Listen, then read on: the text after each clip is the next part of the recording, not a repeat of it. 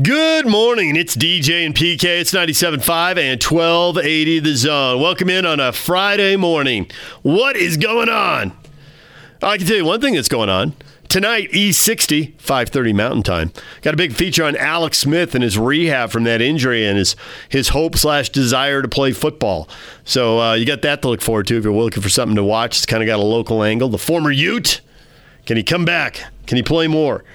And he'll talk about that, and you'll see all the stuff he's going through. So you got that coming up later today. Uh, as far as our show coming up later today, Fridays, we always have David Locke on, and we'll talk to him about the CNBC report that came out right at the end of the show yesterday about some NBA executives and agents calling for the season to be canceled. That's not really surprising when you think how many NBA agents there are, and when you think how many NBA executives there are. I mean, some of them have got to want to cancel the season, right? There was a story. It was one of the worst things in that story. One Western Conference team has lost $50 million and would prefer the season to be canceled. Golden State Warriors. Warriors. It's the Warriors. they got a massive payroll and they got a terrible team because everybody was hurt. All right, uh, coming up, we're going to talk with uh, Joe Ingles. We got uh, Jeff Faraudo, who covers the Cal Bears. But right now, it's time for a partner profile. It's time to showcase those that are helping all of us through these difficult times. This is a partner profile on the Zone Sports Network. We are joined now by Golden Holt. He wears many hats, but right now we are speaking to him as the guy behind the Sleepy Ridge Golf Empire. All right, maybe Empire's too much, Golden.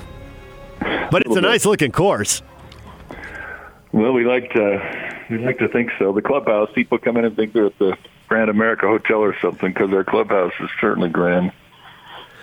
Well, with the partner profile, we've done a lot of, uh, PK and I have done a lot of remotes from a lot of charity golf tournaments. We probably couldn't even name all the courses, uh, but we've been to yours several times. And in this uh, partner profile, we like to kind of talk to people about how they're adjusting to the new normal. We've talked to some golf people over time, so you're probably doing some of the same things, but everybody puts their own little twist on it. How have you adapted? Because I've heard you're, you're open, and, and Yak has played there. So uh, he said it's pretty crowded. Yeah, it's been a really interesting spring with the virus in golf. Uh, as you know, every golf course and county is treating a little bit differently. We've been open since the beginning of the virus with all the social distancing guidelines. So as you know, most courses you've got, you know, styrofoam in the cups so nobody's touching the, the pins. You got no rakes in the bunkers to, to take and transmit disease reservations only, credit card payments, uh, social distancing on the range. So we've been open and been very, very busy, but it's interesting because it's been very efficient busy. We don't let people come to the course unless they have a tee time. So it's been, it's worked quite well for us. We do carts, but usually a single rider. Uh, so all the crazy things has changed the golf world too. Now, I've actually been down there for multiple wedding receptions. I know you can't be doing that right now, but that's something that Sleepy Ridge is known for. Yeah, we uh, do over 250 weddings there at Sleepy Ridge with the environment of the golf course and the views and the grounds. It's turned out really well, but you're right. We haven't done one wedding this year, so we can't figure a way to do pull that off. But the new guidelines, we're looking to get back open for weddings in another month, in starting in June. But there's going to have to be some guidelines with that too. So it's been it's been a different spring for us for sure. So I mentioned you wear several hats. For people who don't know, you were the basketball coach at Orem High for a while. You've been really involved with the AAU scene. Is that whole scene this summer going to shut down? Are we going to see any youth sports at all? You think?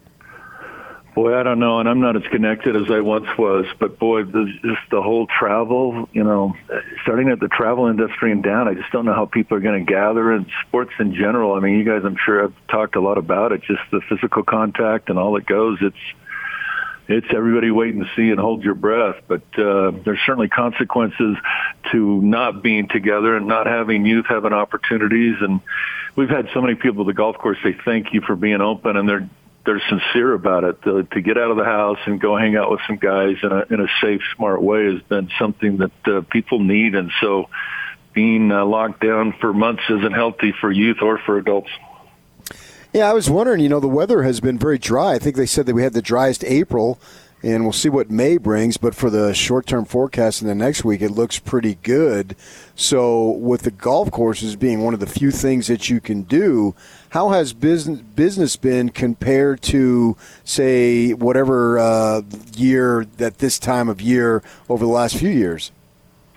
Well, in a in, an almost feel guilty way, our golf course, because of everybody suffering in so many other ways with the virus and stuff being so serious.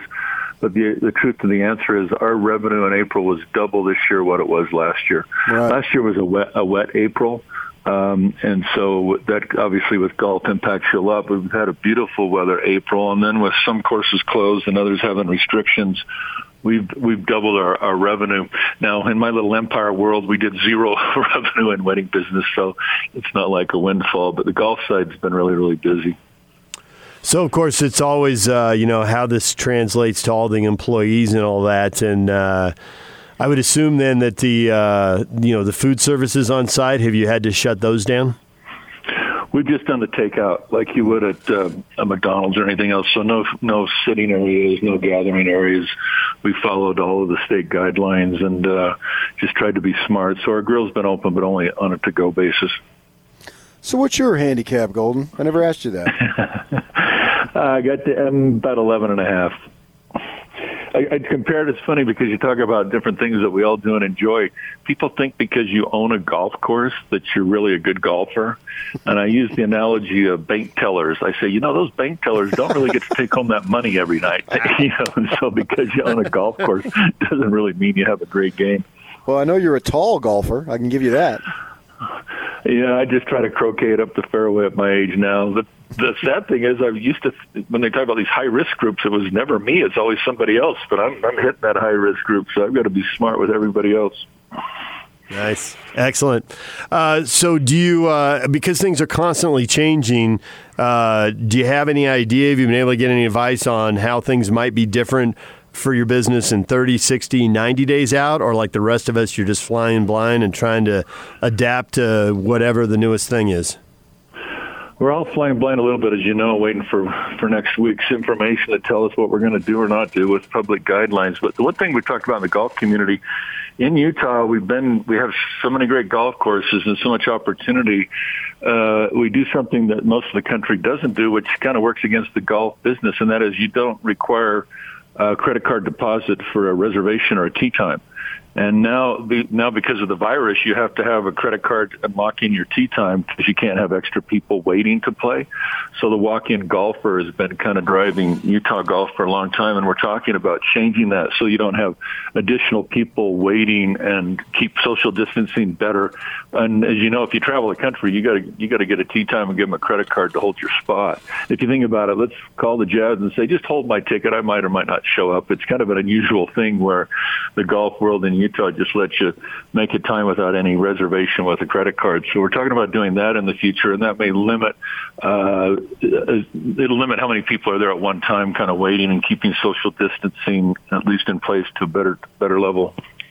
One of the things I've noticed, I was up at Wasatch the other day and I played the uh, the mountain course, and I've been down to Talons uh, three or four times, and I, I, guess they're are they spacing out the times because I've been able to play. The flow has been a lot quicker, and I haven't had to sit there and stand there and wait. Is that because they're spacing out times that is allowing that to to happen to where the wait time in between shots and holes isn't nearly as long? Well, that's a great question. Uh, and normally you have one empty tee time in your eight minute rounds per hour. Uh, but now everybody's putting two in because they want to make sure uh, uh, distancing is kept. And then with no walk-in traffic, you literally have great pace of play. I've played a couple times and I, I couldn't believe the dollars and the, the amount of traffic we're turning through, but it's very efficient. If you played Pelican Hills or any of these other great courses, they have that time right on the front of the cart, 806, 814. Every, every round is $300 to them. So every, the efficiency of how other courses have done it is what's now happening with, with kind of the virus dictating you know, people coming and going, and everybody shows up for their tee time because they know it's very precious and valuable because it's hard to get on golf courses right now. Hmm. Well, Golden, we appreciate a few minutes. Thanks for coming on and uh, talking with us. And what's the uh, what's the number on the website if people want to uh, get a time? 801 434 Golf is the Sleepy Ridge number. Easy one to do. We appreciate all you guys' help. You guys have helped us with several charitable events and several causes, so we really appreciate you guys in our partnership. All right. Hey, Golden, thanks for coming on. We appreciate it. Thank you. Thanks to Golden Holt for coming on, talking Sleepy Ridge Golf Course. We've been there for a lot of charity tournaments over the years. There, Thanksgiving Point, a lot of Salt Lake City, Salt Lake County courses, but we've been up in the Heber Valley to multiple courses up there as well. I think we do a we do a lot of golf tournaments most summers. It'll probably be different this year.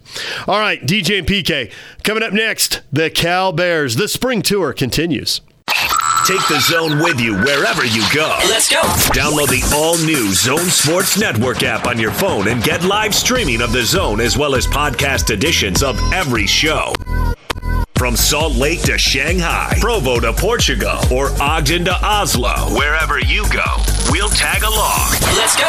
Download the new Zone app by searching Zone Sports Network wherever you shop for apps. It's the Zone Sports Network app from 97.5 1280 The Zone and the Zone Sports Network. DJ and PK, time now to talk with Jeff Faraudo. Covers the Cal Bears co publisher of the Cal Sports Report. He joins us on the Sprint special guest line. Sprint makes it safe and easy to get what you need online. Visit sprint.com for online services and local store availability. Jeff, good morning. Hey, how you guys doing out there? Oh, we're we're doing well. We can't complain. How are you doing?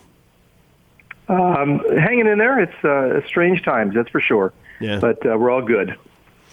So Cal is coming off one of the most unusual seasons I think I've ever seen.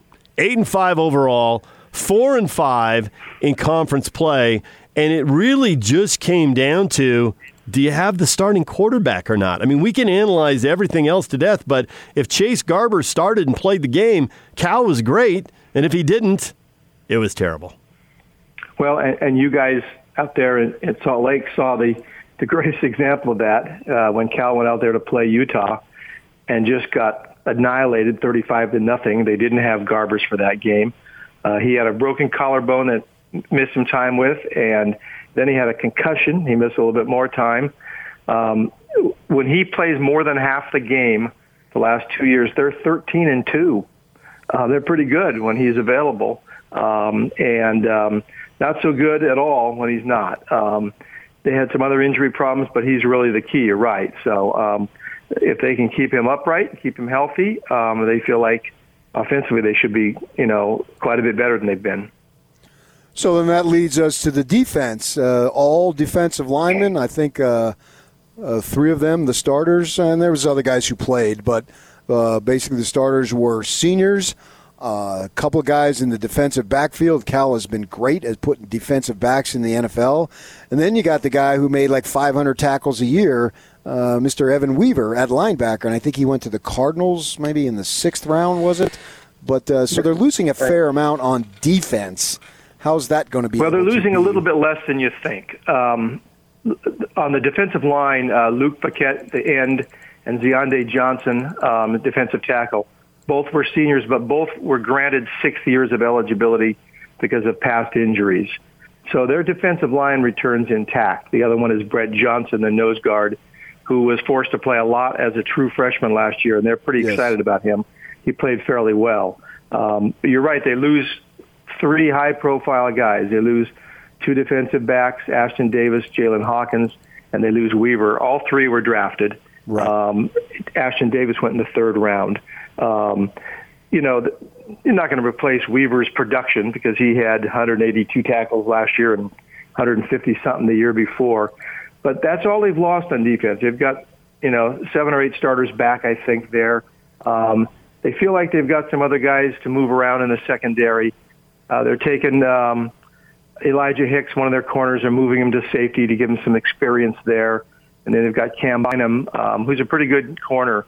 He'll be back. Um, so defensively, you know, they're not bad. Uh, uh, Kuony Deng, who was the other inside linebacker, had well over 100 tackles last year. He returns, and Cameron Goode, an outside linebacker, who's is very fast.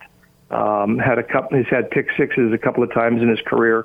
Um, he stayed healthy all last year, and, and he is back. Um, I think defensively they're solid. They probably they lost the headliners, but but they're going to be pretty decent there. Talking Cal football right now with uh, Jeff Faraudo, covers the uh, Cal Bears.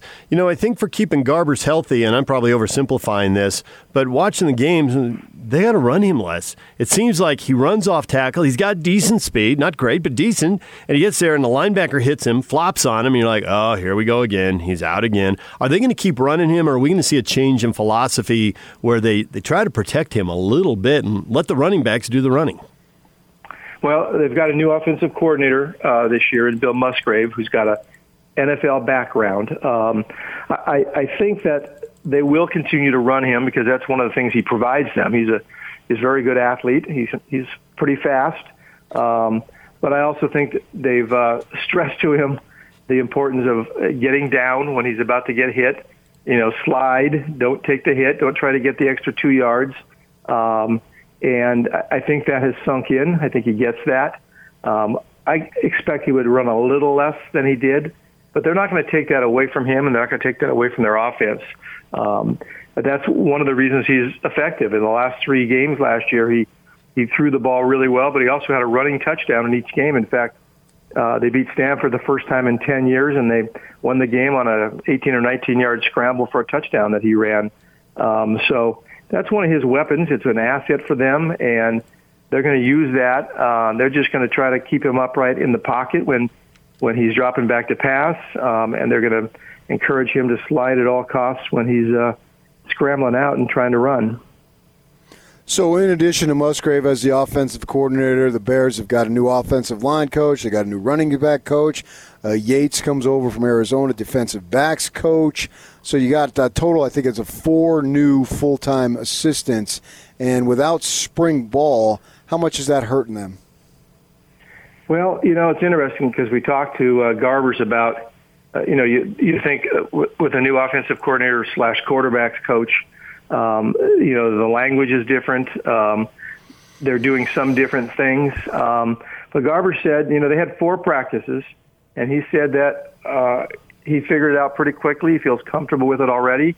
Um, but you're right. You know, every team, you know, missed some or all of their spring practice, and um, for teams that change coaches and they have four new ones, as you said, um, I think there's a, a period of, of transition.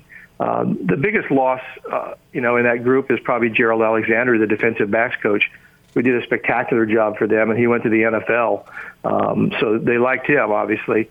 Um, you know, they Steve Greatwood the offensive line coach uh, for the, you know, he's coached the O line in college for 30 something years. He just retired. So, um, and then Beau Baldwin became the head coach at uh, Cal Poly and took the running backs coach with him as his offensive coordinator. And so Baldwin was under some pressure. Um, he was probably beating the, the posse out of town a little bit because uh, people were not happy with what their offense was doing. So that's probably going to be helpful to Cal, and, and I think that Garbers is embracing what what they're going to get um, with uh, Musgrave in place, um, and you know they're going to have however much time they're going to have to prepare whenever that starts, and um, we'll see. But he seemed comfortable, and he seemed to be um, getting the grasp on the offense, and now they just got to get on the practice field at some point and, and try to work on it.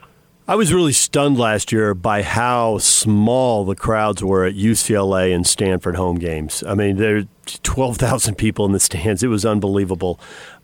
Cal doesn't have that issue, but I think there are definitely issues, and they're not drawing like they were five or 10 years ago. And I think there's an argument to be made. It's really academic campus. It's really hard to get there. Maybe there isn't that much interest in football there the way there is other places. But I think a lot of that's been true for 20, 30, 40 years. So that makes the last 10 different. And this isn't a school that's had a lot of success. You can't say they're not winning the way they used to because they haven't been to the Rose Bowl since 59. So what is going on the last, you know, 10 years or so as attendance there slumps, although not as badly as some other Pac-12 schools? Well, um, I'm not sure. You, you made a reference to home game against Stanford. You talking about Cal home game? I'm talking Stanford? about Cal. And, and it's not yeah, they're not okay. taking a hit Stanford Cal at Stanford last year, not at home. No, I'm talking Stanford. just ran, I'm talking the Cal oh, games over the course of six games. They're yeah. they're taking a hit, not what Stanford's taking at their six home games. The Cal crowd looks better than that, but it still doesn't look yeah. like it looked to me in 2005. Well, I mean, when Tedford had a rolling and they went to bowl games seven years in a row and had Aaron Rodgers and Marshawn Lynch and DeSean Jackson and you know they were pretty good. Um, and and there was a lot of interest at that point. Um, and then they got pretty bad. Um, and uh, you know Sonny Dykes was there for four years and he had one good year and they couldn't stop anybody defensively at all. Um, and people were frustrated with that. But I think one of the other things that's happened is that uh, is that during this last 10 years is when sort of the scheduling has changed and they play a lot more night games in the Pac-12 now. I don't think uh, all fans are enamored with that. They may love it in the Southeastern Conference, but I know Cal fans haven't embraced that. It's like you said, it's not an easy place to get to because it's there's not a lot of parking there. So you've got to take public transportation. You can take BART, and then you've got to take a shuttle bus that takes you up to the stadium. And if you're you know, if you're an older fan and they got a lot of older older alums and fans, and, and the game ends at 11:20 or 11:40, and now you got to go down there and wait for the shuttle bus to take you to BART or take you to your car. You're not getting home until one in the morning. And I think a lot of people, especially when the team was not very good, you know, said, "Hey, they're they're scheduling these games at night. They're telling me to watch them on TV, so I'm going to do that." And that's hurt them, I think.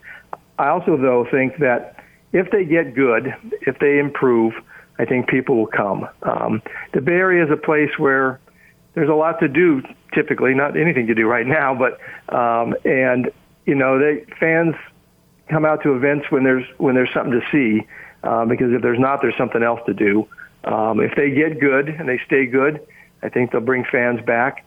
But it's not going to be a place where they ever get 60,000 average, you know. But um, they need to do better, that's for sure. So, reading up on what Musgrave is going to do, I understand that he's going to put in a fullback. Is that something that is part of a new offense that he's looking to incorporate? Well, they did. They did introduce that in spring, but like we said, they only had four practices. Right. Um, you know, I don't think it's going to be an every down thing. I think they want to have that as part of their package. I think they want to have. They played a lot of double tight ends last year. I think they'll do that at times. Um, I think they're going, to, trying to do a lot of different stuff become real multiple. Um, uh, it's, it's going to be a little bit different offensively. Um, you know, Musgrave is kind of comes from more of a West Coast offense kind of background, and I, I think you'll see a lot more of that. I think you'll see a fullback at times, but I don't expect that to be more than six or eight or ten plays a game, perhaps. Um, but we haven't seen enough, even in practice, to know really what they're doing. But it will be there will be a fullback at times. There's no question. So as we do the spring tour and we talk to people at different schools, we've talked to people. Obviously, you know, Colorado and Washington have coaching changes, and especially at Colorado. Uh, they're talking about, man, there's so much heavy lifting to be done there, and now you get a new coach and no spring ball, and that's really going to set this season back. With an offensive coaching staff that's new this way, do you think it's that big a hit, or do you think it can be overcome and then capitalize on Garbers, his talent, his experience, and get the new system in in time to have a, a good year, assuming the season goes off on time? Yeah, well, of course, that's the big variable that no one can predict. But no, I think offensively they they're going to be better than they've been for sure. And I think even with the coaching changes, I think I think when they they bring in Musgrave, I think that's an improvement. They've got every starter who, who every player who started in the Redbox Bowl victory over Illinois is back. Um, that included one guy who didn't start all the time, but basically all 11 guys from that game are returning. Um, they averaged 27 points a game in the last five games of the year last year after averaging 17 points a game the first eight, including, excuse me, including that shutout loss at, at Utah. So they, they gradually got healthy. They started to figure things out. Um, and, it, and it wasn't just um, Garbers that got healthy. It was uh, the running back as well got healthy, you know. Um, he was not. Um, Christopher Brown Jr. was banged up much of the season, and then the last part of the season he had a couple hundred yard games, so that gave him some some balance offensively that was important to them. I think you know you look at around the Pac-12 and almost everybody lost a quarterback. A lot of teams did. Um, Cal's got a quarterback returning who's been pretty effective when he's able to be on the field. So I think that gives them an edge. They've got a lot of experience. Their offensive line is back. It needs to be better, but they lost two two would-be starters in the first week of the season last year, two guys who would have started. they're both back as well. So basically, they got seven guys back who either started or would have last year. Um, you know, they gave up way too many sacks last year, but if they can get that figured out and, and be competent on the offensive line, I think offensively they can be pretty good. Not 40 points a game good, but maybe 30 points a game good. So I think they only lose 12 seniors or so. Uh, correct me if I'm wrong, but I think I read that that was the number 12 seniors off of the 2019 roster. Wilcox has been there now for a few years, so can I argue that this is his best team that he's had since he's been there? Oh, I think it definitely has a chance to be. They, you know, they were eight and five last year, but they were four and five in the conference. They believe they can, you know, they can. I believe they can win eight or nine or ten games in the regular season. The schedule is pretty favorable. They got uh, the North rivals that they're going to have to compete with Washington, Oregon, Stanford, all at home. Those are home games. That will help them. Uh, I think you look at them and you go, that's between them and Washington for second place in the North. Um, Stanford still got some issues. Um, I think they're going to be better than some people think, but they got a ways to go. Um, I think you know Cal could conceivably be the second best team behind Oregon in the North. Um, they've also got Utah at home and Utah's got a lot to replace. Um, and you know, the, the Cal Utah game last year was hardly a, a fair matchup. Cal went in there with its third string quarterback, a true freshman who'd never played, and he was, you know, he got knocked around pretty good.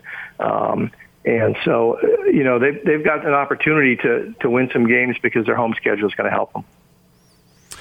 Jeff, we appreciate a few minutes. Thanks for coming on and, and talking Cal football. It could be a really exciting season or could be a massive disappointment. I think you can say that about a lot of teams, but it seems really true of Cal. They'll be a fun team to watch whenever we get to. Yeah, well, let's hope football. we have a season. So right. uh, yeah. you guys stay safe out there. There's Jeff Faraudo, covers the Cal Bears. When we come back, Joe Ingles.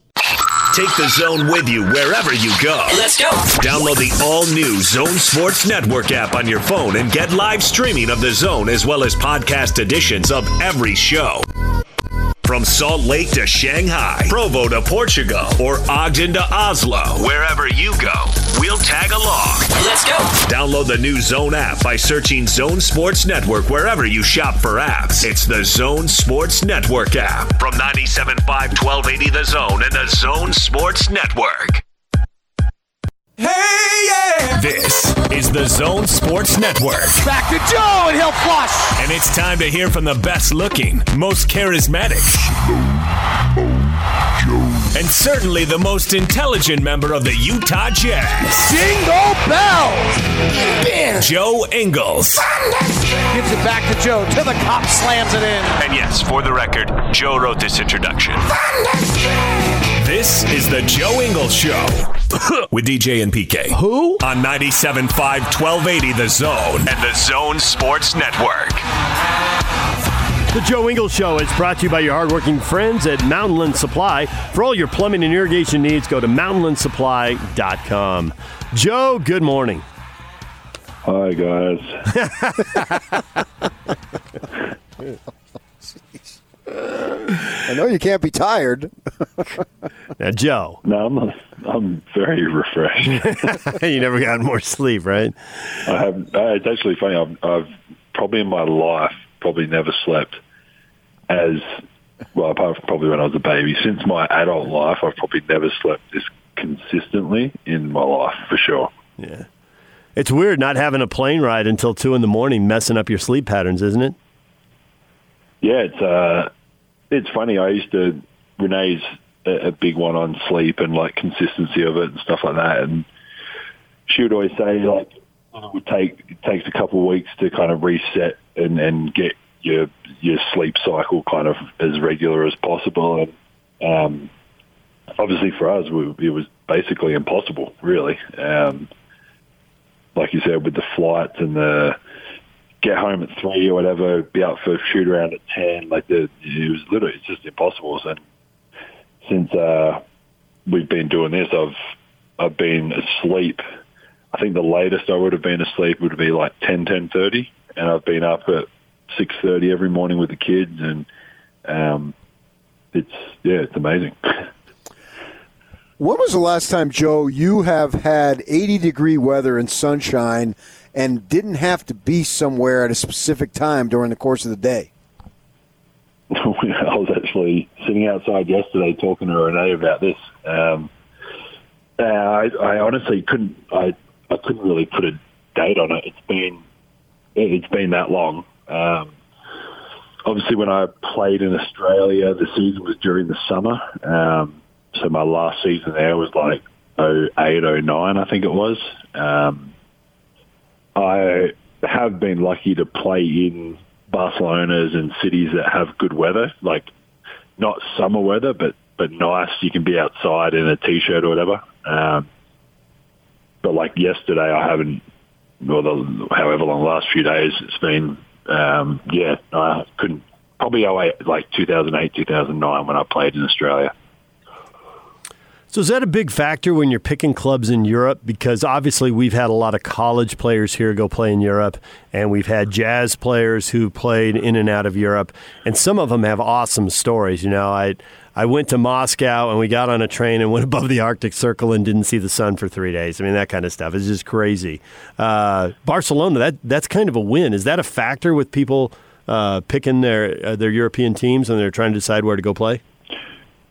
Um, sometimes beggars can't be choosers. I think you know, I think if you, I was I was really lucky to play in Granada my first year, which was uh, looking back now at the time I um, I wouldn't be able to go back there now with with kids and all that, but when I was there by myself and, and with Renae for a little bit uh, before she went home for her season um, I didn't mind it there. I was obviously really lucky to, to get offered a contract by Barcelona and then obviously to get offered a contract by uh, Maccabi in, in Israel. So um, maybe different players, maybe better players than, than I was in Europe um, can choose destinations or or have a choice out of two or three cities and you get to pick which one kind of which one you want to live in. I didn't really have that choice. I was really lucky now looking back to go to Granada and do what I did there. Um, and then obviously, yeah, I got offered by Barcelona. I wasn't going to say no to it, so I signed that right away. And then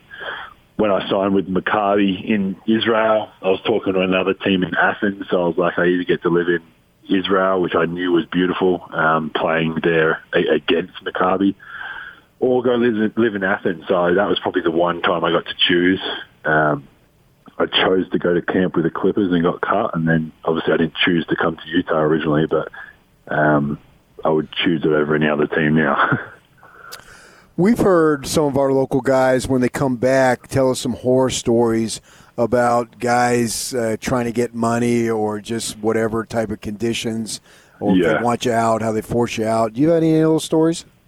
No, I was very, very lucky. Um, obviously the last two teams I played for, Barcelona and, and Maccabi, were financially very stable, and Barcelona was basically funded by the soccer team, which obviously is, is bringing in ridiculous amount of money. Um, so we never had any problems with payments. Israel was the same. Um, Granada, my first year, players on my team had some issues and had some stuff. Um, I had a clause in my contract that I could leave if they didn't pay me within like however many days of what the payment date was. Um, and the small team that we were and the, the team that we had that year I was there, we, we play, we finished the highest that the club had ever finished that year. And, um, so they were pretty desperate to keep us all there. So they were pretty good. Um, I, I got paid every dollar from my time in Europe. Um, some of my teammates didn't from, from Granada, but the bigger clubs are, obviously pretty stable. So, um, yeah, it was uh, I was pretty fortunate in that situation. So, uh, are you still the, the world's so much smaller with texting and all that? Are you still in, in touch with some of those uh, teammates, and uh, are some of those guys still playing? Some are probably older and retired, I would assume too, since you were so young then. I just curious what the the basketball experience is right now around the world.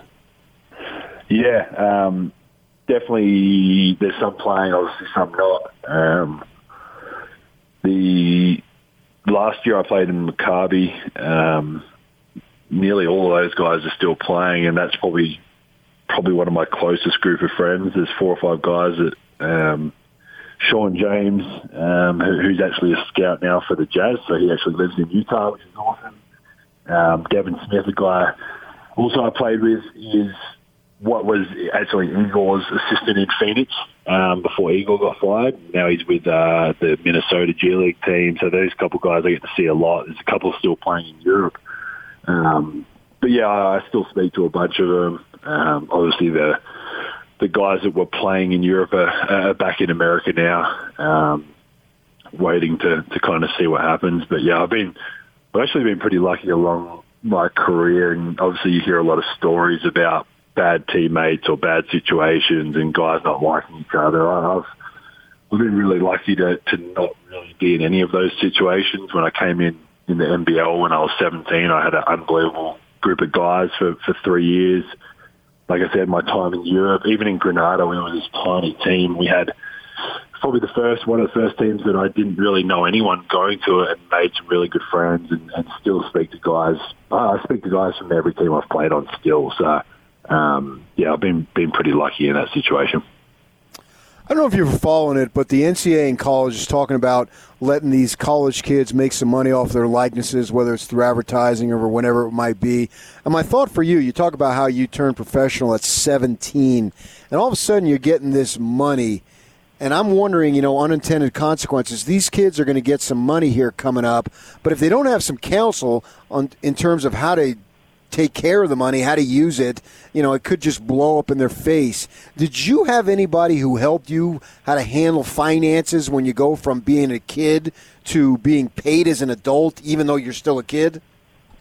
Yeah, I did. Um, I think it's. Uh it's a funny one. I think you learn lessons through your own mistakes or um, or achievements if you're, if you're able to do something really good with your, your money or whatever. Um, I was lucky, like I said, that, that even at my first three years in the NBL in Australia, um, I was the youngest on the team. I was 17 when I first got to the team. I think the next youngest guy was like 23 or something. So I was the youngest by a, fair bit. So they were all kind of married and had kids, and I was like, "You absolute losers! Like, who wants to get married and have kids?" And like all these restrictions on. Like, um, but looking back now, it was like the best thing in the world because I, I felt like I grew up a lot quicker. Obviously, the, the basketball side of it, playing against men, for me was was what I think helped me develop quicker than maybe going to college. Um, but just the I know the, the life um, stuff that we would talk about, the regular stuff, the, what they were doing investment wise. Um, a part of that was those guys just being around them and listening to them and seeing. Um, had 10 year vets, 15 year vets that had all different investments, properties and businesses and stuff like that. So getting to listen to them. And then uh, part of it too is just my learning along the way yourself. And um, I, I mean, I got paid very well for a, a teenager. My first three years in the NBL, and after three years of playing, I had I didn't have a dollar to my name, and I had one one couch from IKEA. That was probably my only asset that I had, and um, I don't even know if you can call call it an asset, but. It, I signed in in Granada, and I was like, man, like I was making a lot better money because it was tax free, and I was like, man, I really need to like sort my life out a little bit. Like I'm 21 now, and um, uh, I need to be smart with my money. And um, previously to that, not that I I wasn't smart, I wasn't doing like crazy, I wasn't doing like drugs and like it was just I was young and I had a bit of money and I would just spend it and I would I'd take my friends out for dinner and I'd go and have some drinks with friends and I'd always pay and I wanted to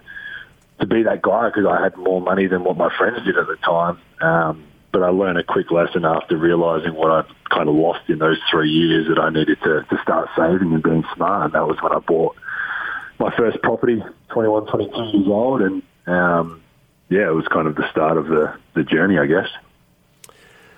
So you look back and you think, okay, I made I made some mistakes, but I did listen to these older guys, and uh, you know, I, I got to a pretty good place pretty quickly. Now, as you get older, you're like, these young kids, I try to tell them, and they don't listen to me. Is there some of that, or do you find the younger players are absorbing these lessons, and uh, you're able to kind of pass it on? Uh, a little bit. I'm, I'm, obviously more than happy to, to sit down and talk to them, and um, actually had a Miye Oni who sits next to me in the locker room. Um, he knows my obsessed. Well, most of my team know my obsession with real estate. You can pretty much ask any of them, and I'm sitting on a real estate app on my phone, looking at property pretty much all day, every day, and um, he was sitting there asking questions about it, and, and obviously I'm, I'm more than willing to, to help. I don't know a ton about the, the US property market. Um, got my, my house here in Utah, but that's about it. And I, I, I'm not going to invest in property here because I'm, I'm not going to live here. But um, yeah, I'm obviously more than happy to, to help out. My, like I said, my main kind of thing is, is property and um, obviously more in Australia. But um, if guys want to ask questions, I'm obviously going to help. And um, for me, like like you said, listening to these guys and just seeing what what what they had and what they didn't have, and wanting to be like them back then, and and thinking if I'm on this wage and, the the that I'm making now, like this is what they've done, I'll be able to do something similar. And obviously, I've been very lucky to to be in a, a different position now, but. Um, yeah, it was still the same thought process the whole time, and, and still is now. Really, doesn't matter obviously I can look at property that's probably a little bit more expensive, or, or I can look at more property, but I still don't go over the top with what I do. I, I buy stuff that um, is really reasonable, that I can get good money back or rent, and um, yeah, it's been something I've really enjoyed doing. So as you dip into real estate, and you're talking about how it's mostly uh, exclusively Australia as opposed to the U.S., well, what counsel would you have for people who would like to do that and find ways to build up their equity and their financial situation? I think you've got to. I think one of the hardest thing for me when I first did it was at 21, 22 was um, going to the bank and getting a loan. And I, I still remember the, the first time I went in there to ask for a loan and how much I was asking for and what I was making at the time. And I was like, man, I know, like, it's going to take me my whole lifetime to, to pay back. Like, it's, um, and I think that daunting feeling of, um, for me, it was like I, I don't, I hate debt. I hate being in debt. I hate owing people money if I do. I hate, um, I hate being in debt to the bank. Um, but it's a, it's part of life. It's. I was talking to a friend the other day, and they bought their house, and what you end up paying back in interest compared to what you actually settled on the price of the house, you, pay, you end up paying so much more money. It's sometimes nearly double what you pay or, or whatever for the house. So, um, yeah, I think overcoming the, for me, it was like the fear factor of, of being in debt. And then, um, obviously if you're financially stable and you know what your income is and it's consistent, you can, um, you can obviously offset that pretty easily and, and know what you can spend and what you need to save. But, um, yeah, I think diving into it and, um, kind of not looking back, you obviously got to do your research because you don't want to buy a property that you're going to lose money on or you can't rent out or whatever it is. So you've got to find the right areas and the right price. And um, a part of that is not being in a rush. Uh, I've been very lucky that I'm not not a quick guy anyway, but I've never been in a rush buying property, and I've I've been able to do some some really good deals and, and get some really good deals. So um, yeah, I think uh, overcoming that fear of, of, of diving into it because it's a, it's a it's a big thing. You, you go to the bank and tell them you need five hundred thousand dollars, and it's going to you see how much your payments are and the, the loans over thirty years or whatever it is, and um, it, looks like it's never going to end. But you can you can do a lot once you kind of dive in. Well, I didn't know we were going to go to business school with Joe Ingles today, but that was good.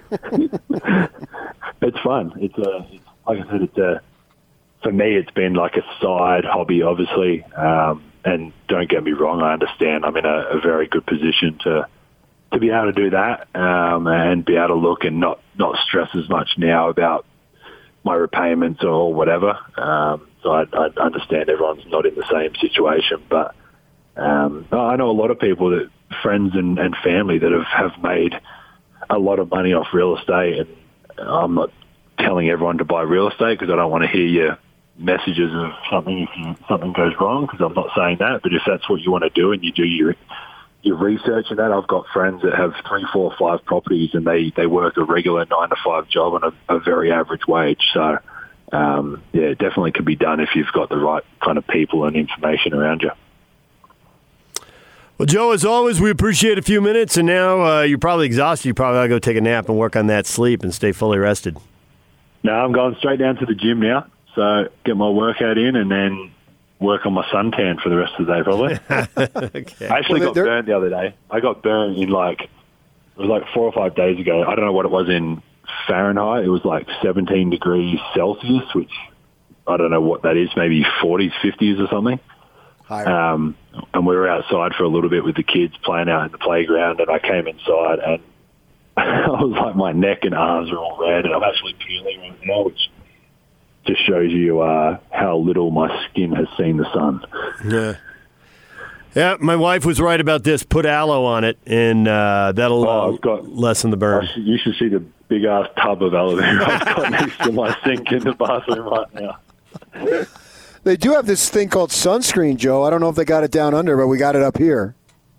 Well, we put it on the kids, obviously, and I didn't honestly think it was was that hot outside. Like it was nice. Obviously, the sun was out. Um, our backyard gets a lot of sun, which is is really good. But I just, and then the next day we were going to go out, and, and Miller was like, "Daddy, you need to put sunscreen on." And I was like, "I know, Miller. I put it on you. I just didn't put it on myself." the kids are raising you. That's awesome. Yes, thanks, my three year old. And the worst part is, she's right. Yeah, I know. I was like, Miller, shh, damn it, shut up. I know. All right, Joe. Thanks for a few minutes. We appreciate it. No worries. Thanks, guys. There's Joe Ingles coming up next. What is trending? All the headlines are on the way.